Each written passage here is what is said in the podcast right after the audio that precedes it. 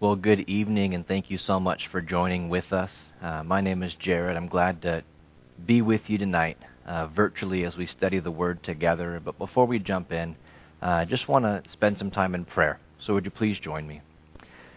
Lord, we look to you. Uh, Lord, you're our Savior. Lord, you are the one that created all things. You're the one that is redeeming all things back to yourself. And Lord, you're the one that will one day create a brand new heaven and a brand new earth for us to dwell in with you for all eternity. Lord, you're the one who we want to focus on. You're the one that we want to hear from. And Lord, in the midst of all the things going through my own mind, the things that we're all distracted by, the things going on in the news or at work or at home, God, we just ask right now, would you please quiet our souls so that we can hear from you and focus on your word?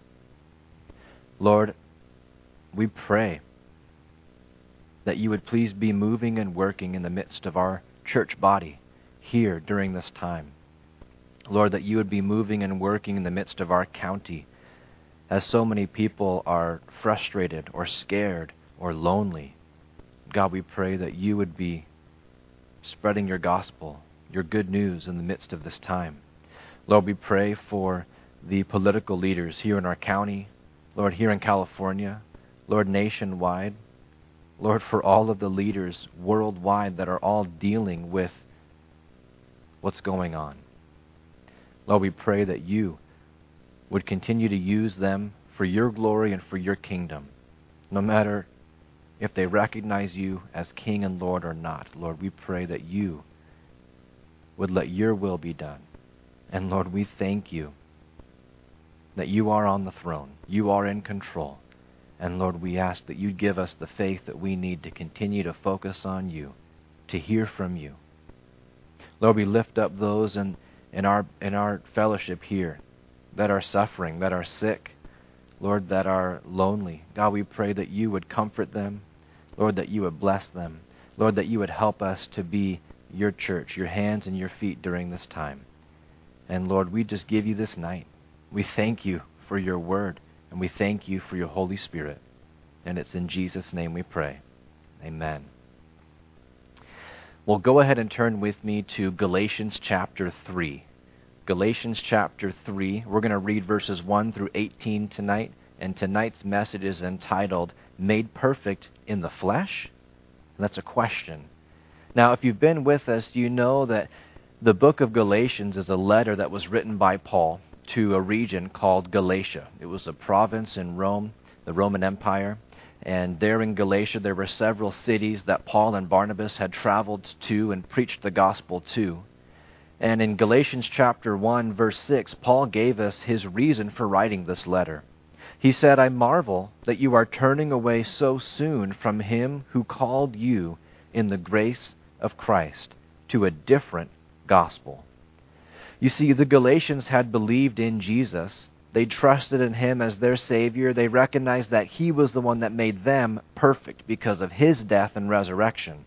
And yet, afterwards, these churches in Galatia were being hoodwinked by false believers, by Jews who were coming and saying, Yeah, believing in Jesus is great, but if you want to stay saved, if you want to stay in God's favor, then here's what you need to do.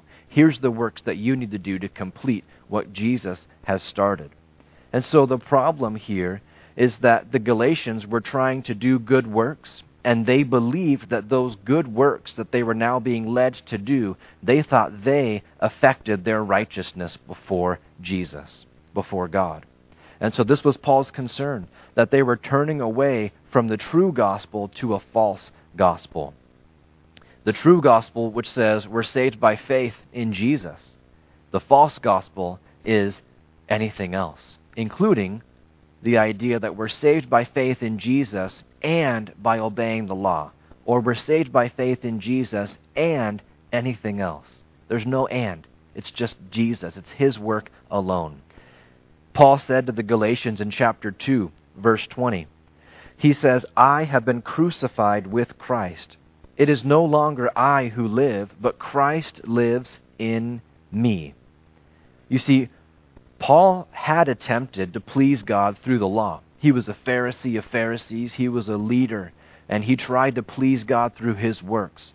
And yet, when he realized that Jesus was the Son of God and Jesus had paid for Paul's sin on the cross and Jesus had risen again, Paul says, I put my faith in Jesus, and in that moment, I was crucified with Christ. All of my works, my attempts to please the Lord based on my good stuff, that died with Christ.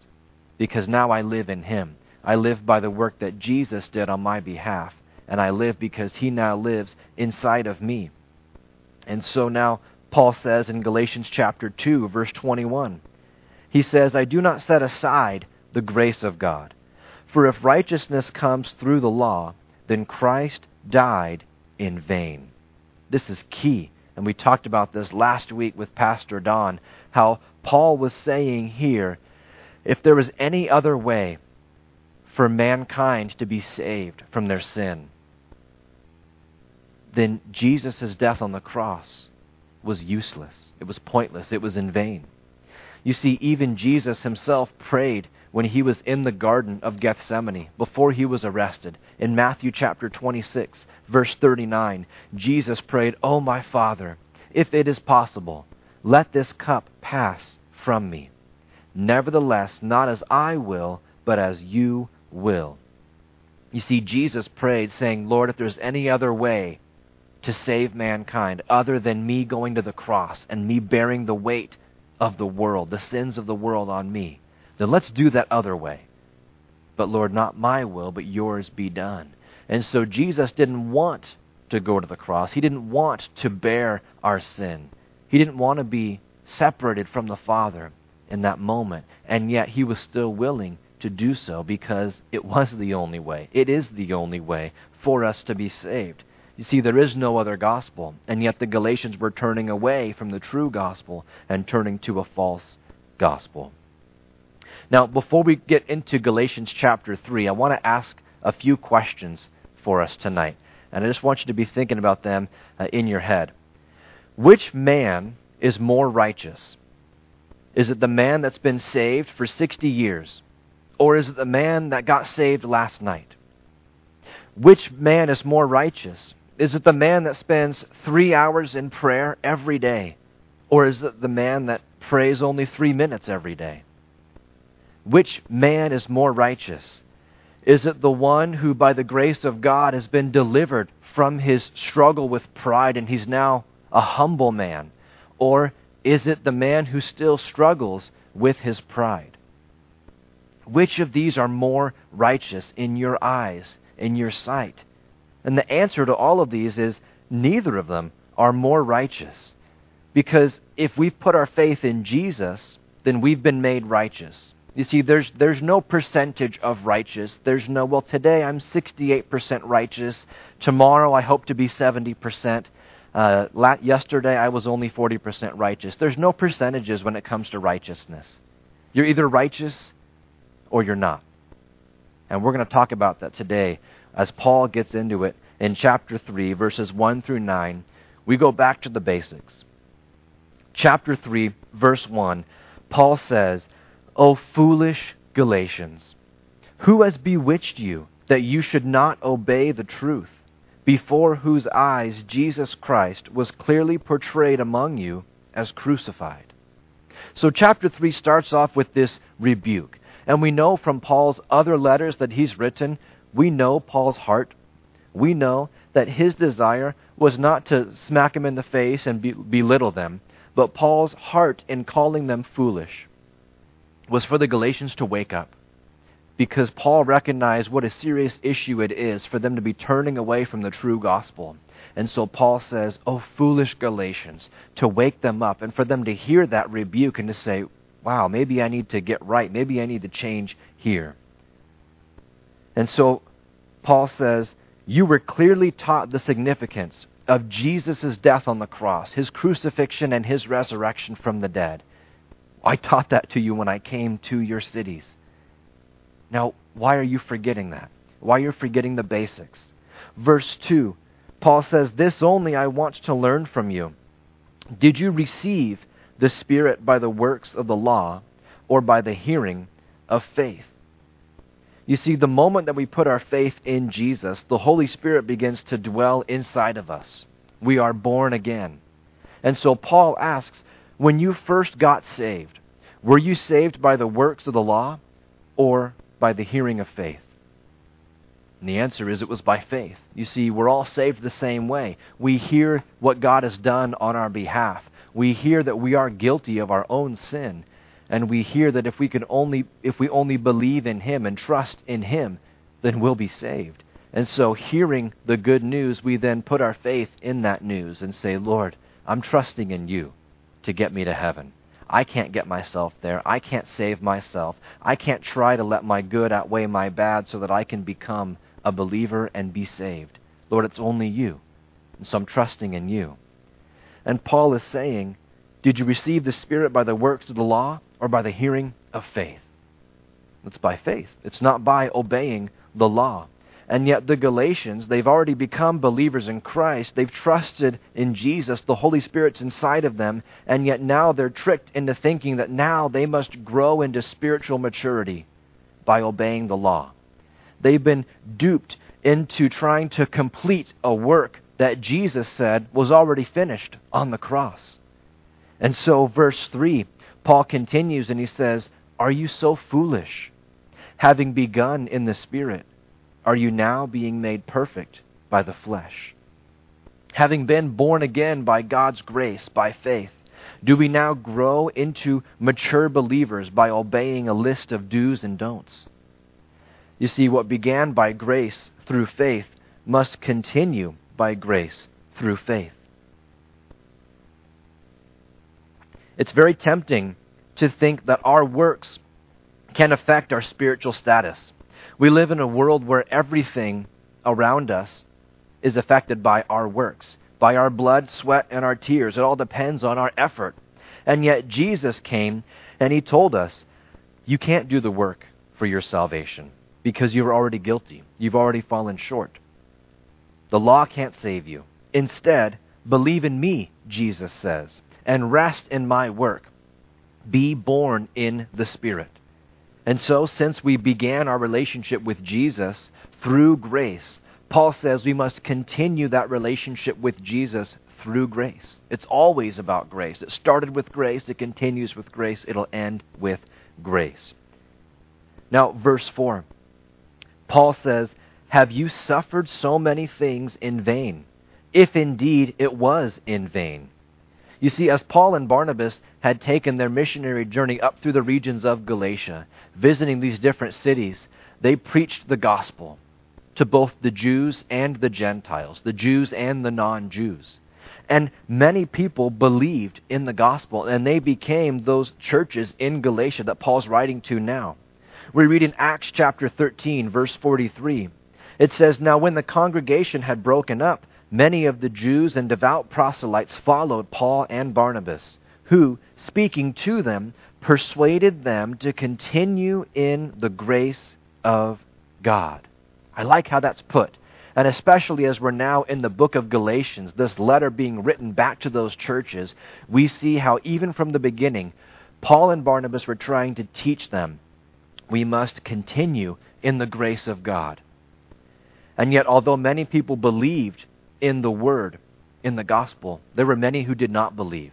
And especially those of the Jews who did not believe, they saw these new Christians as Jews who were turning away from the law of Moses, Jews who were forsaking their God.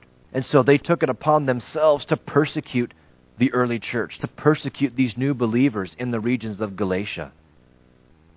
And yet, as time has gone on, it seems that the major attack is not coming externally as they're being persecuted physically, but the attacks are now coming internally as these unbelieving Jews have snuck into the churches in Galatia and they're now whispering these, these ideas. Hey, we believe in Jesus. That's great, but you've got to continue in the law. Don't continue in grace, but continue in the law. Go back to the law if you really want to be a devout follower of Christ. And so what was external is now internal. And these false believers have now attacked the church in a significant way. And Paul says, You suffered so many things in the beginning because you continued in grace. But now, as you're turning away from the true gospel and you're going back to the law, then you're saying all those persecutions, the sufferings from before, they don't mean anything. We're throwing those away because we're going back to the law. Paul says, don't do that. Don't do that. Verse, verse 5. Paul says, Therefore, he who supplies the Spirit to you and works miracles among you, does he do it by the works of the law or by the hearing of faith? You see, while Paul and Barnabas were there in the region of Galatia, there were many miracles that the Lord did through their hands as they were there. And the Galatians saw people healed. They saw miracles happen with their very eyes.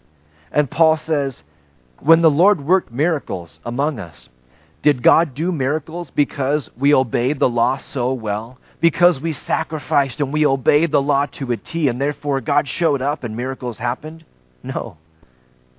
You see, God's miracles that He performed there in Galatia were by His grace. And they're still by His grace. It's not by the law. Verse 6, Paul continues Just as Abraham believed God, and it was accounted to him for righteousness. So Paul now brings up Abraham, who's the father of all Jews. Paul quotes from Genesis chapter 15, and at this point in Abraham's story, Abraham's already been called by God to leave the land of his fathers and go to the land that God would show him, that God would bless Abraham and all of his descendants. And yet, here in chapter 15, Abraham still doesn't have any descendants. He doesn't have any children. In fact, right now, Abraham's plan is to give all of his wealth and things to his chief servant because he has no children. And so in, Genesis chapter 15, God speaks to Abraham in verses 4 through 6. And it says, And behold, the word of the Lord came to him, saying, This one, speaking about Abraham's servant, this one shall not be your heir, but one who will come from your own body shall be your heir. Then he brought him outside and said, Look now toward heaven, and count the stars, if you are able to number them. And God said to Abraham, So shall your descendants be. And he believed in the Lord, and he accounted it to him for righteousness. So God told Abraham, Look, this servant of yours, he's not going to be your heir. I'm going to give you a son from your own body. I'm going to give you a son, even in your old age. And through him, through that son of promise, through him, your descendants, Abraham, will be innumerable as the stars in the sky. And then it says Abraham believed God's promise. Nothing had changed yet. Abraham simply heard God's promise, and in that moment, Abraham said, All right, Lord, let's do it. I believe you. I trust in you. I trust that what you say will come to pass. And because Abraham believed God's word, God says that he accounted it to him, accounted it to Abraham for righteousness. This means that God considered Abraham righteous or perfect or worthy to go to heaven. Not because Abraham was good, not because he was without sin, not because Abraham earned it, but because Abraham believed in God's word, trusted that God would do what he said he would. You see, we're all saved the same way. Those of us here in the New Testament days, in the, in the day of the church, we get to look back at what Jesus has done. And by faith, we're trusting that God will provide for us to go to heaven through the sacrifice we look back to. The saints in the Old Testament, before Jesus' death and resurrection, they're saved the same way. They weren't saved by obeying the law, but they are saved by looking forwards to what God would do, looking forward to God providing for them a way to enter into heaven with Him. Not because they were good, but because God is good. We're all saved the same way. And Paul's point here in verse 6 is Abraham believed God, and it was accounted to him for righteousness. Abraham wasn't saved by the law. Abraham was saved by believing in God through faith in him. And so, verse 7 Therefore, Paul says, know that only those who are of faith are sons of Abraham. You see, for many Jews, they looked at themselves and they said, Well, I'm a Jew. I'm a descendant of Abraham. I'm good. I know that I'm in God's favor because I am a Jew. And yet Paul is telling them, not so. You see, those who have faith like Abraham, those who have faith in God and His Word and His provision, those are the true sons and daughters of Abraham. You see, it's not so much about physical DNA, it's about spiritual DNA. And so it doesn't matter if you were born a Jew or born a Gentile. What matters is if you've put your faith in God and His Word. And if you have, Paul says you're a son or a daughter of Abraham, and you're a partaker of the promise.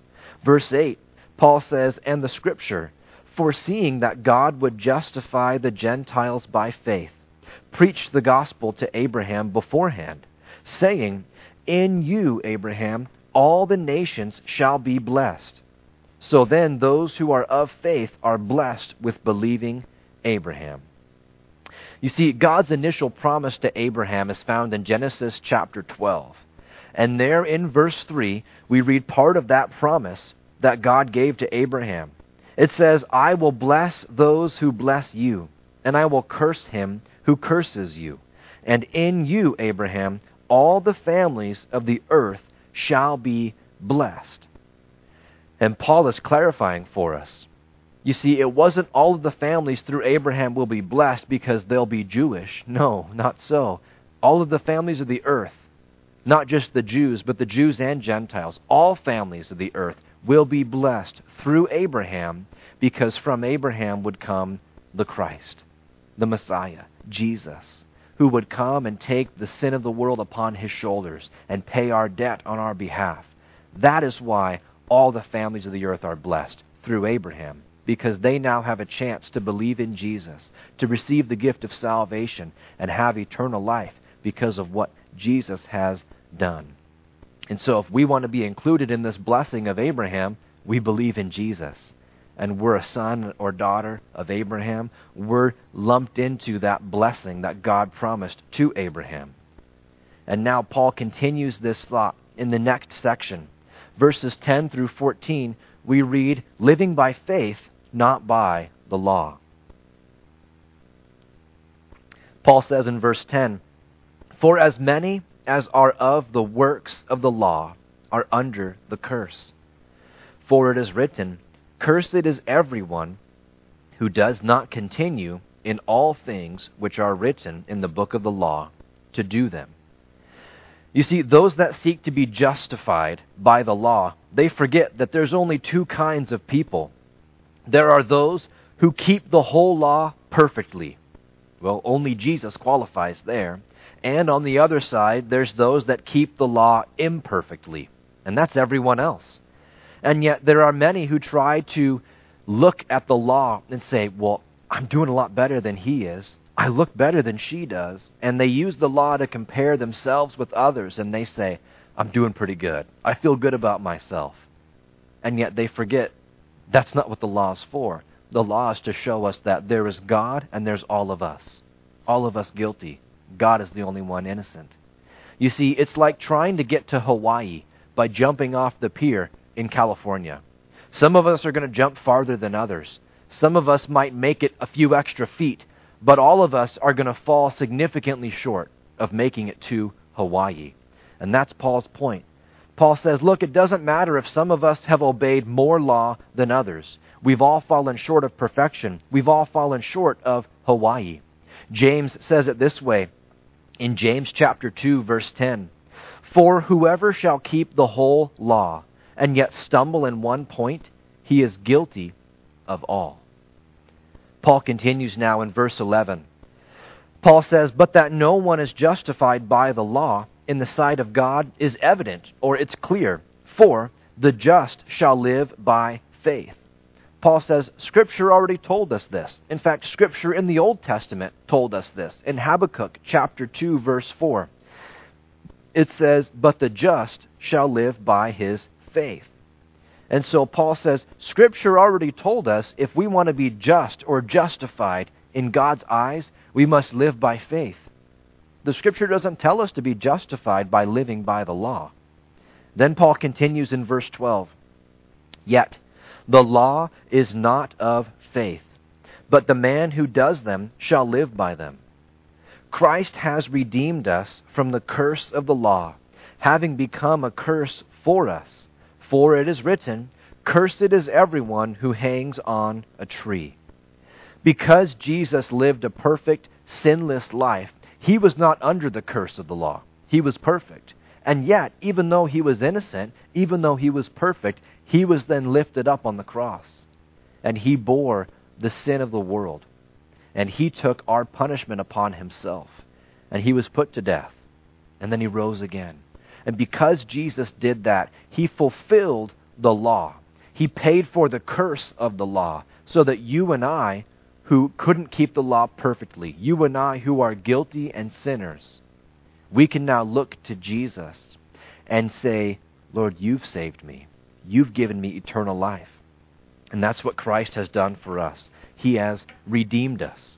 Verse 14, that the blessing of Abraham might come upon the Gentiles in Christ Jesus, that we might receive the promise of the Spirit through faith. Jews, Gentiles, it doesn't matter. We all alike can come and be partakers of God's blessing to Abraham because of Jesus' sacrifice on the cross. We put our faith in Jesus and we receive the Holy Spirit inside of us, and we are His. Now, in verses 15 through 18, we read about God's unchanging covenant. Paul says in verse 15, Brethren, I speak in the manner of men. Though it is only a man's covenant, yet if it is confirmed, no one annuls or adds to it. So Paul's now using the example of an earthly covenant, or an earthly agreement, or an earthly will. See, after the papers have been signed, you can't change the agreement. It's been finalized. We have a certain honor and respect for legal documents. And yet, why would God, after making his legal document or his covenant with Abraham, why would he then change it later? No, God has more honor than we do. And so if we can honor a legal document, we know that God can certainly honor his agreement with Abraham. And that's what Paul is saying Look at verse 16. He says, Now to Abraham and his seed were the promises made. He does not say, and to seeds, as of many, but as of one, and to your seed, who is Christ. So Paul's looking back in those verses in Genesis where it talks about God's covenant and promises to Abraham. And God would say things like, and to you, Abraham, and your seed. But he didn't say, and to your seeds. And Paul saw that as significant. Paul says, even there in God's promise to Abraham, God knew, and Scripture was speaking not of Abraham and all of the Jews, but Abraham and the one Jew, Jesus. Him. Jesus is the one who is the partaker of the covenant, and it's through Jesus that we can all become partakers of that covenant. Verse 17, Paul says, And this I say, that the law, which was 430 years later, cannot annul the covenant that was confirmed before by God in Christ, that it should make the promise of no effect. You see, God gave his covenant to Abraham, his promise to Abraham and his seed, singular. And then hundreds of years later, God gave a different covenant to Moses and the Israelites the covenant of the law, which in a nutshell said, If you obey my laws, I will bless you. If you break my laws, I will remove my hand of blessing. But that covenant of the law, that didn't change God's covenant with Abraham. It didn't change his blessings to Abraham and his seed. And that's Paul's point. Because here the Galatians were listening to the, the Judaizers, and they were hearing, well, we need to obey the law. That's how we honor God. That's how we become partakers of the Abrahamic covenant. And Paul says, not so. The covenant was already finished, it was finalized, it was signed by God Himself.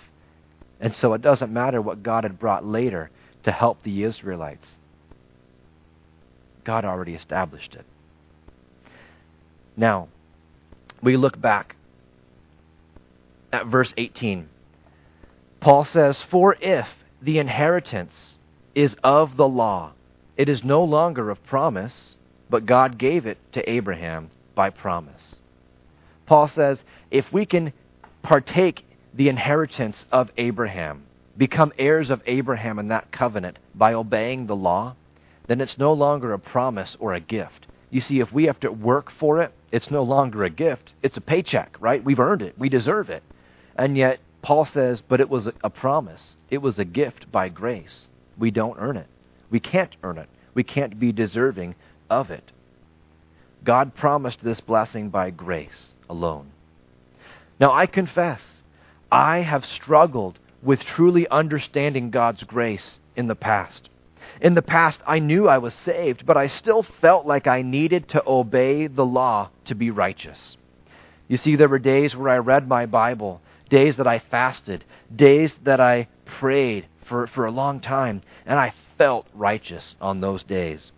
There were other days where I gave in to temptation and I sinned, days that I neglected to open up my Bible, days I neglected to pray. And on those days, boy, I felt dirty. I felt unrighteous. And then one day I came across a passage in Hebrews. Hebrews chapter 10, verses 12 through 14. And I so encourage you to turn there in your Bibles and make sure these verses are underlined or highlighted or starred because they're so important. Verse 12 starts off and it says, But this man, talking about Jesus, after he had offered one sacrifice for sins forever, he sat down at the right hand of God, from that time waiting till his enemies are made his footstool. For by one offering he has perfected forever those who are being sanctified. And that last verse, 14, is really what hit me. It struck me to my heart because he has perfected forever those who are being sanctified. Who are those who are being sanctified? Well, it's us, it's the church. Anyone who's believed in Jesus, we are those who are being sanctified. And it says, For by the one offering, Jesus on the cross, through that work, he, Jesus, has perfected us forever. We've been perfected. And so suddenly I read that verse and I realized everyone who puts their faith in Jesus has been stamped, we've been marked perfect forever. You see, we could spend days, weeks, and months locked in our closets only reading Scripture and praying to the Lord. And as spiritual as that sounds, we could come out and unlock the door and come out later, and we're no more righteous than we were the moment we went in to our closet. We could tonight stumble in our sin and given the temptation.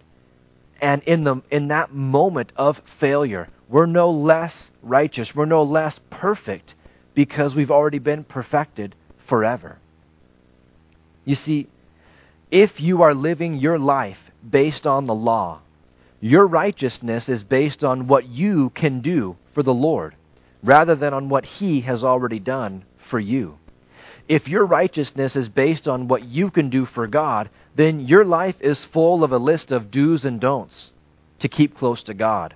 Before long, your, your walk with the Lord, it's going to become burdensome. It's going to become heavy because it's based on your strength to say no to sin and based on your strength to say yes to the spiritual disciplines. That's a lifestyle of obligation and guilt. But Jesus said, Come unto me, all you who are weary and heavy laden, and I will give you rest. That's the type of rest that Jesus is talking about. Rest from the burden of us trying to uphold the law of do's and don'ts. Rest from us trying to attain a righteousness we can never reach. Jesus says, I came to give you rest. Rest in me. Rest in my work. Because it's finished, it's been completed. Have you been there? Trying to attain a righteousness you can never quite live up to? Are you there now? Where on days you feel like you did good spiritually, you feel more righteous. And on days you blow it, you feel less righteous. Well, Paul would say to you, he would say to all of us, Are you so foolish? Having begun in the Spirit, are you now being made perfect in the flesh? God has made you perfectly righteous through his sacrifice on the cross and his resurrection. It's finished. So I read that passage, and it struck me to my heart, and I was so relieved. I felt the weights lifted off my shoulders because I realized that my righteousness before Christ has already been completed. I'm righteous. I'm perfect because of Him. Now, you would think I would have finally gotten it. Now I understand God's grace. But I still struggled. You see, I struggled with this idea of law versus grace in another area. Not so much in my righteousness before Jesus, but I struggled with this idea of law versus grace when it came to the realm of God's gifts and His blessings. The things that He gives me here on this earth. I struggled with this idea that, man, if I just pray and I read my Bible, if I fast, if I serve at church, then God will bless me because I've earned His blessing. I deserve His earthly blessing. One example, I confess, I spent 40 hours fasting and praying for a girlfriend. I said, Lord, it's 40 hours. That's a spiritual number, right? Lord, look at my sacrifice. Look at how much I love you. Now, please, miracle upon miracles, can you give me a girlfriend? And see, I didn't realize it at the time, but I was trying to manipulate God. I was trying to become worthy of His blessings. And I could never be worthy. You see, the only thing that we deserve is punishment in hell, judgment. When God blesses us, whether it's the gift of salvation, or it's blessing us with a godly spouse, or it's blessing us with a nice, juicy cheeseburger. His blessings are only because He is good, not because we are. And that's the next point on the screen there. He blesses us because He is good, not because we are. This idea of grace, if we can understand it, if we can rest in God's grace, it will change our lives. It will change our relationship with Jesus. Now, one final thought. Someone might say, well, if my righteousness before Jesus and Him blessing me here on this earth and for eternity all depend on His goodness and not mine, well, then I can live however I want. I can give in to my sinful desires and do what I feel like because God is gracious, right? No. We read in Romans chapter 6, Paul tells us in verse 6 knowing this, that our old man, our flesh, was crucified with him, that the body of sin might be done away with, that we should no longer be slaves of sin. You see, by believing in Jesus, we have died to our sin. We're no longer in bondage. We're no longer a slave to our sin. Then Paul goes on in Romans chapter 6 in verses 12 through 14. I'm going to read the New Living Translation. Paul says, Do not let sin control the way you live. Do not give in to sinful desires. Do not let any part of your body become an instrument of evil to serve in. Instead, give yourselves completely to God. For you were dead, but now you have new life. So use your whole body as an instrument to do what is right for the glory of God. Sin is no longer your master, for you no longer live under the requirements of the law. Instead, you live under the freedom of God's grace. You see, what Paul is trying to say is that reading your Bible, spending time in prayer, trying to avoid sin, those things do not change your righteousness or change God blessing you. But we should still do those things because we love the Lord. We do those things as a response of already being saved, not as a means in order to be saved. We do those things as a response of God's love for us and His blessing us, not as a means to be blessed by God. You see, it's very different for us to read our Bibles because we're obligated, or for us to read our Bibles because we want to. The former is a burden, the latter is a blessing. Once again, it's a difference of law versus grace. You see, the last point here. The law tries to conform us. It tries to squeeze us into a mold and change our works on the outside. But grace, grace transforms us, changing our hearts from the inside out. I ask you tonight, Are you trying to conform your life by the law to attain a righteousness you'll never measure up to? Are you trying to jump to Hawaii? You'll never measure up. Take off the burden, take off the weight, die to your flesh, and be dead to the law by believing in Jesus, by taking on His burden, which is light. Because Jesus gives us grace. He says, You'd never make it, so I made it there for you. All you have to do is believe in me, trust in me. Maybe you've never made that decision in your life. I encourage you, may now be that time where you put your trust in Jesus, no longer trying to earn your way, but saying, Lord, you've paid my way by your blood. Maybe you're already saved, but you've been trying to perfect your Christian walk, and you've been putting back on that backpack of burdens of the law, trying to earn God's pleasure. Take it off, because having begun by the Spirit, we now continue by the Spirit. Let's pray. Lord, we thank you that you've done the work that we never could. Lord, we thank you that you came and fulfilled law, the law, and you took the curse of the law upon yourself. Lord, I thank you that for any and all who have believed in you, trusted in you as our Savior, Lord, we've become sons and daughters of the promise made to Abraham, all because of your goodness. Lord, we are heaven bound not because we've earned it, but because you've done the work. Lord, I thank you that you've perfected us forever through that one sacrifice on the cross. Thank you, Lord, that though we stumble and fall, thank you, Lord, for the days that we do well and we, we seek you. We seek your face. We worship you and we serve you. We love you and we love others. And yet, Lord, whether it's a good or a bad day in our eyes, Lord, you look at us and you say, You've been perfected forever. Thank you, Lord, for completing that work. Thank you, Lord, that that work is finished for all eternity. Now, Lord, would you give us the grace that we need so that we can be your church that loves you, that serves you, and that loves this world as a response of being saved. That we obey you out of a love for you no longer as a burden trying to please you. Lord, we love you because you first loved us. And we pray all these things in Jesus' name. Amen. God bless you. Have a great rest of your night. We'll see you next time.